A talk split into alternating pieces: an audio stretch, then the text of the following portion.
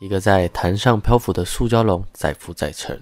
钓客非常好奇是什么东西，上前将笼子勾上岸，以为是装满鱼的捕龙网，没想到打开龙网的一瞬间，人头掉了出来。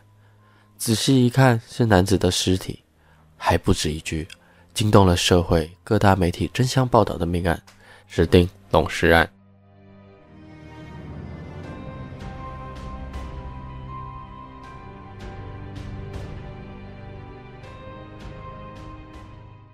大家好，我们是假说，全台最不假的假说。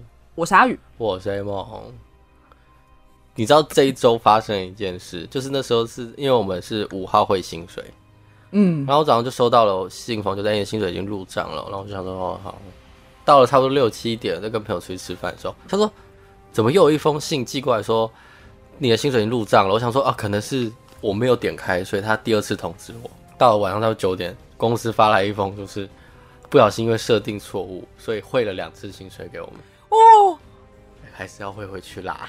哦，他最后还是要我们汇回去，可是就是哦，瞬间户头的这钱有点多，这样双倍，以为原来过年到了，真的是双倍，我以为是奖金哎，哦，真的是年终再发第2次。如果以半年为一次的年终，可是还蛮其实蛮爽的。对啊，一个月领2次薪水，他说公司有没有那么爱我们？一定是我们表现太好。没有，你太努力了，最佳员工奖这样，好好哦。欸，可是如果啦花掉了怎么办？就等于说你下个月就不用领薪水了。什么意思？对啊，我其实有那时候想说要不要，如果不能说要不要，我有想说会不会有人真的不会回去？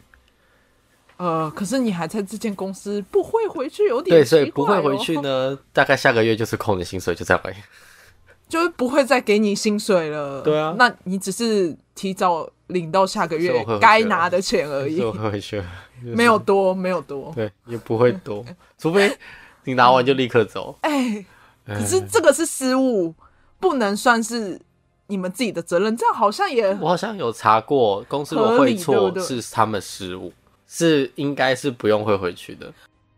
可是但前提是你没有在这间公司继续工作了。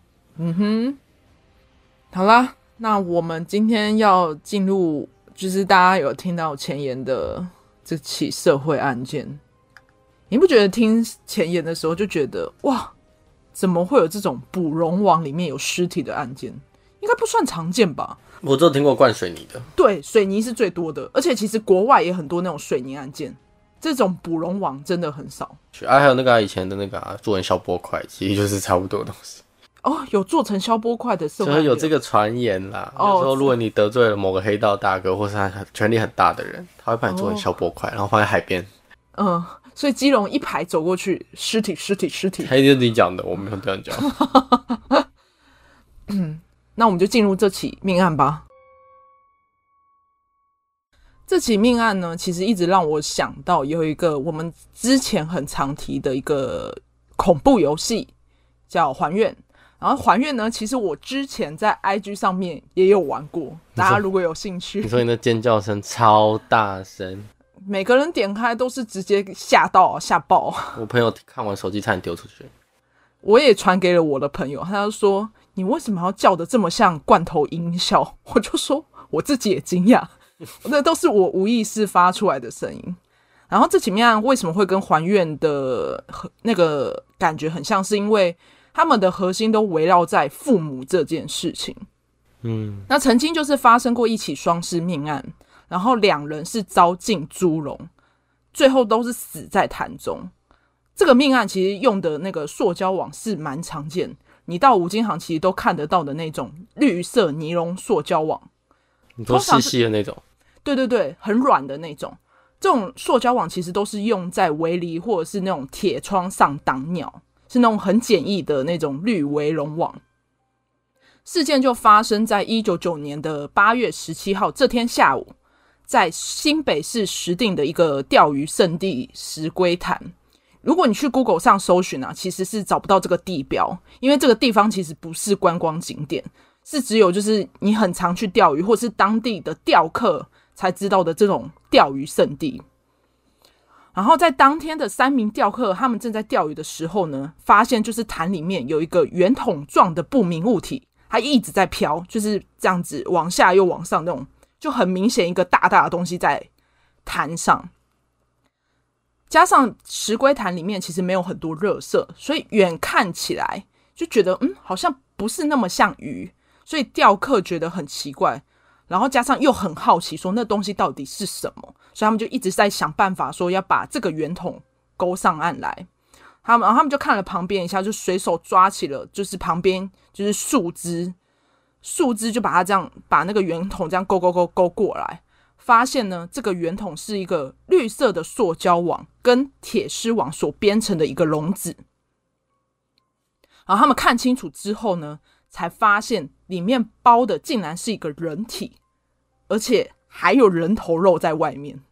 就是你要想的画面就很惊悚，你就把一个就以为是什么鱼啊，我说哦可能有人抓鱼，然后拉上来怎么有人头，就是一具尸体，而且通常都是泡烂了。对。然后钓客就吓到嘛，所以他们就赶快到附近民宅请住户报警。然后警方到了现场，他们先是将外围的2层铁丝网剪开，然后里面呢包的就是绿色的塑胶网，然后再将网子解开后，看到的是一个成年男性。然后男性一开始的尸体的状态其实是紧紧的包着，才发现他其实抱着了一个女婴。就其实大家都吓到说怎么会是2具尸体，因为当时大家都以为只有1具尸体的时候，其实是2具。然后当时就是社会新闻爆出来的时候，也是给警方有很大的压力。然后整个围笼包的状况是这样，就是它里面包的是4层的那个绿色塑胶网，而外层呢有2层铁丝网缠绕在一块。围笼里面它全部有80到90个电线结，就是蛮明显凶手是为了让尸体在笼子里面不会松掉或散掉，就是它包得很密很紧实。然后研判呢是从桥下丢下来，就是这个圆筒尸体就是从桥下丢下才会到石龟潭这个位置。然后尸体有蛮明显的外伤，加上呢其实多日泡水导致脸早就已经看不到样子了，就是脸部都已经看不出样貌这样。然后发现的时候其实推估死亡时间有超过5天以上，所以没有办法辨识身份的情况下呢，他们只能透过指纹辨识。然后他们就将，因为其实水泡久了基本上皮都已经烂掉了嘛，所以成年男子脱落下的手皮把他的指纹拿去做资料库比。你说整片拿下来吗？因为泡烂啦，你的手不会，你的皮就会很好剥下，是不是？你的皮本来就不会在你的身体上了。他们就透过比对指纹跟透过新闻媒体去公布这对尸体的衣服穿着，就是希望有人能提供线索指认身份。然后在透过新闻发布之后呢，女婴的妈妈就到了新北芦洲分局去报案。她就说这2个人失踪多日，一直都没有消息，是看到新闻才前往指认说这是她的女儿，而里面呢是她的爸爸，是36岁的水电工，死者名叫廖正忠，我们简称他叫阿忠。而女儿其实不到2岁，然后这对父女就惨死在这个笼子里面，就被丢到潭里嘛。可是因为石龟潭附近没有太多的监视器，也没有太多的现场线索，所以他们要找到凶手只能从阿忠的背景开始调查。阿忠从事水电工程，没有什么不良习惯，然后他其实生活也很正常，然后过滤他的那个交友状况其实也没有结怨，所以没有被杀害的因素，加上他的财务状况也没有债务的问题。然后警方就是从他身边一直搜查不到任何有关可能有被杀害的线索，所以就先从他网子内的那个物证开始搜查。然后网子内其实有包了10头的米袋和1个老虎钳，然后米袋总共有8包，然后他们就把那个米袋拿去量，发现每个米袋都刚好是10公斤，就总共这样加起来就80公斤嘛。这种就是通常会放在里面，目的就是为了要让尸体能够沉到水底，不要让它浮上来。反正就是以物证来看的话，就是这个犯人感觉是计划很久，是因为你要想每一个都是10公斤，刚好10公斤。如果简单来讲，你今天是随机杀人好了，你就随便丢石头进去，让他能想办法沉下去就好。你说重量会不均？嗯，不会这么刚好。然后一开始搜查的方向都是以他杀来看，可是就是一直都没有找到答案。然后是后来透过从物证上的塑胶网跟铁笼上的那个电线绑绳有一些不合理，因为围笼上的结其实都是同一个方式，就是结打上去之后用老虎钳转3圈，然后最后那个电线的尾端呢、都是向外，就方向都是一致的，所以认为这个笼子其实是事先先做好的。然后做好之后呢，人再放进去嘛，然后全部算完之后总共有90个电线结。正常来讲啦，如果你要弃尸，你要从外面绑线，其实方向应该要都是一致的，因为都是同一个方向这样。嗯，但是呢他们有发现一个疑点，就是从头部开始以上的电线结的方向都不一样，都是朝内，尾端那个电线结的尾端都是朝内。你说就是它的结是很乱的，有上有朝内有朝外这样？没有，以头部以下都是朝外，头部以上朝内，所以推断说这有可能是从内部所打的老虎钳，用老虎钳打的结这样子。推测有可能就是是不是他自己想自杀早就准备好了。可是关键呢，就是关键其实就是围笼里面留的那个老虎钳。一定是你要先进到围笼里面，再把你剩下的地方封完，老虎钳才会在里面嘛。所以一开始老虎钳最终看到的位置是插在笼内啊。老虎钳不是有2个柄吗？嗯，它就是从内插到外面。如果是他人犯，不太可能放在里面的原因，是因为它这个围笼最外围的2层是铁笼，铁笼你插不进去啊。你从外围包好硬硬的，你是放不进去的啊，是放不进去的啊，所以就是从内部才有可能有这个老虎钳。所以他自己把自己关在里面呢？对，有可能就是在这边搜查的那个迹象有可能是这样。可是因为法医第2次的验尸报告出来了之后，发现呢阿中的那个肺部里面有验出微量的细藻成分，是第1次没有验到的，就推断说死者可能生前落水的可能性大增，就等于说他其实是活着的跳下去。嗯，对，有可能是这样。可是后来的一个验尸报告影响了侦查的方向，因为从阿中的脖子出现有疑似勒痕，就是加上还有舌骨断裂，这整个就是结果看出来是有可能被勒死哦。对，所以导致就是案情没有办法确定到底是他杀还是自杀。加上呢他们有从就是尸体的沉尸方向发现一个问题，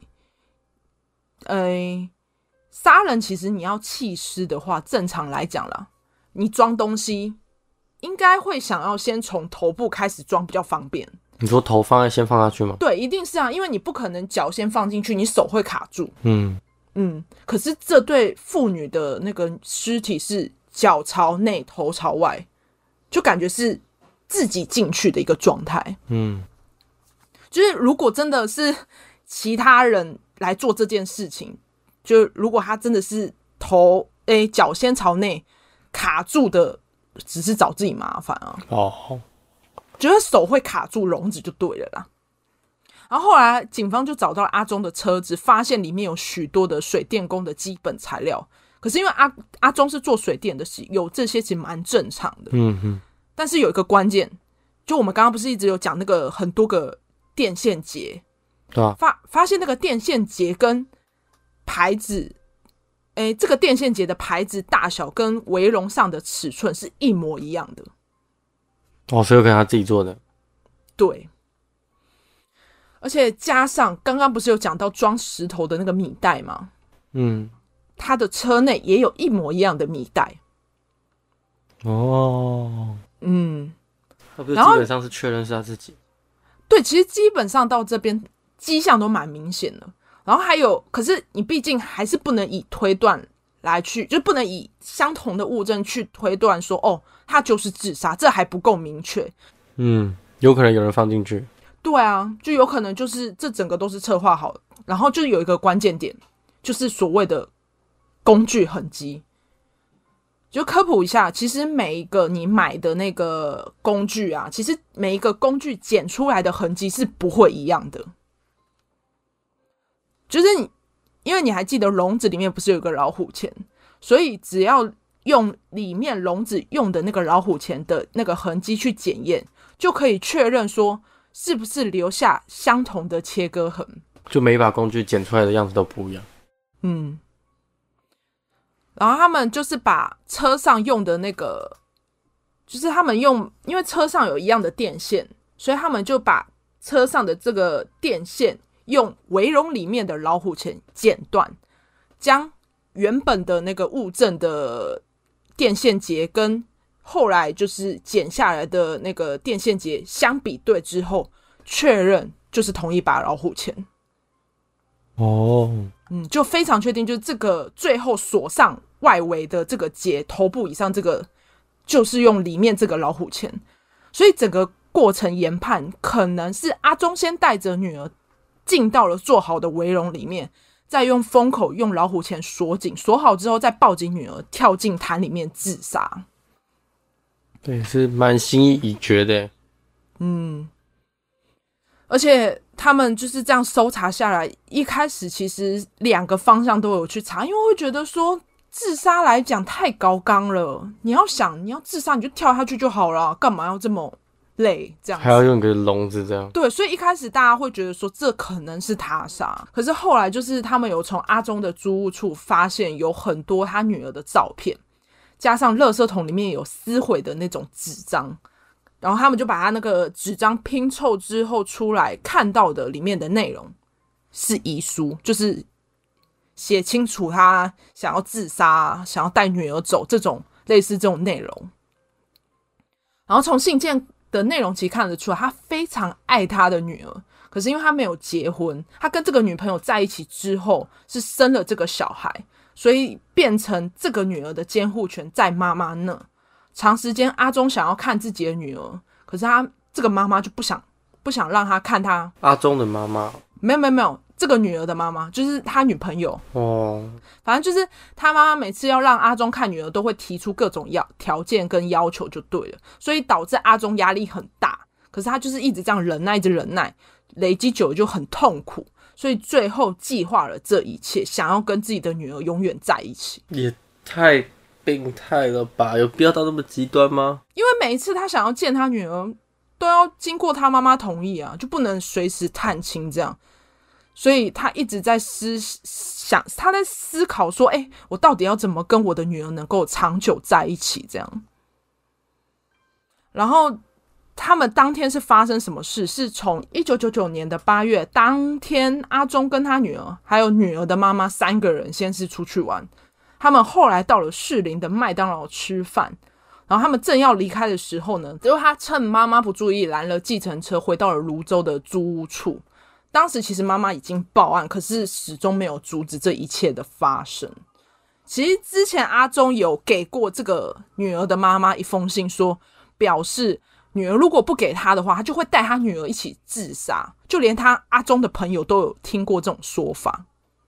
哇，好可怕啊。然后在8月11号的前后，他带着女儿跟工具把车停在了台北市的文山区，他接着坐车到了石碇，将女儿杀害后，再抱着女儿一起到围笼里面跳河自杀。这就是整个过程。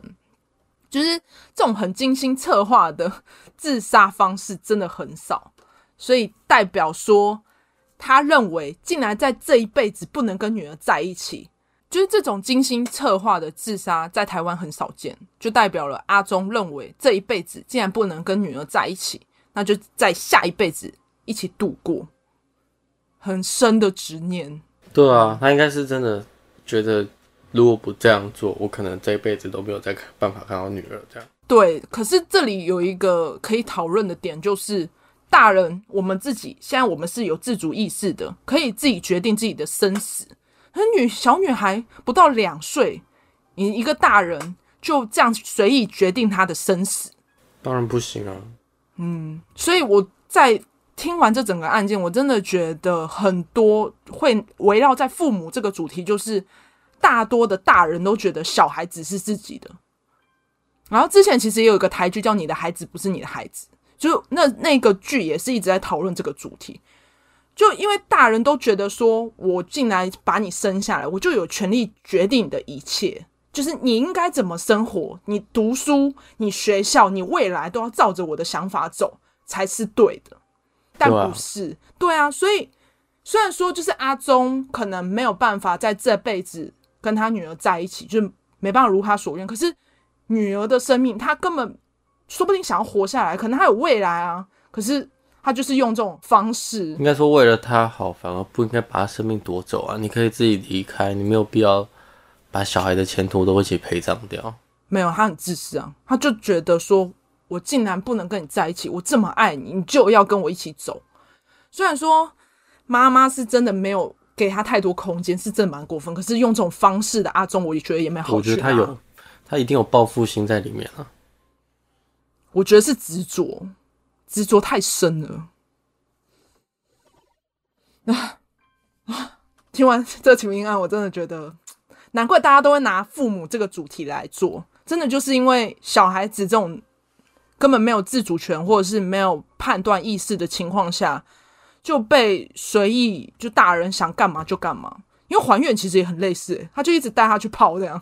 欸，有人应该说没玩过吗？很多父母都这样吧，他们都会觉得小孩就是首先要先完成他们当初没有完成的事。哦，对，嗯，然后再来是你是他的产物，你必须要听由他的控制。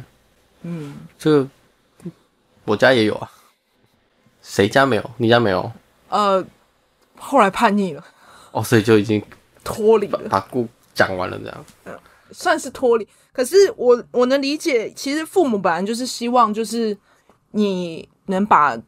就是他没有做好的事情做好，或者是他未完成的心愿帮他完成，当然对父母来讲这是最大的愿望或者是最大的成就这样子，不然他都成家了，对他来讲除了家庭他还有什么？嗯哼，好啦，那今天的社会案件就分享到这里啦，那记得订阅我们的假说 IG VIP.T OK， 上面都有各种不同的知识或者是阿宇玩游戏的尖叫片段。嗯，也可以点击我们简介加入 Miss Boss。呀呀，好啦，我是 A 梦，我是阿宇，拜啦，拜拜，下期见。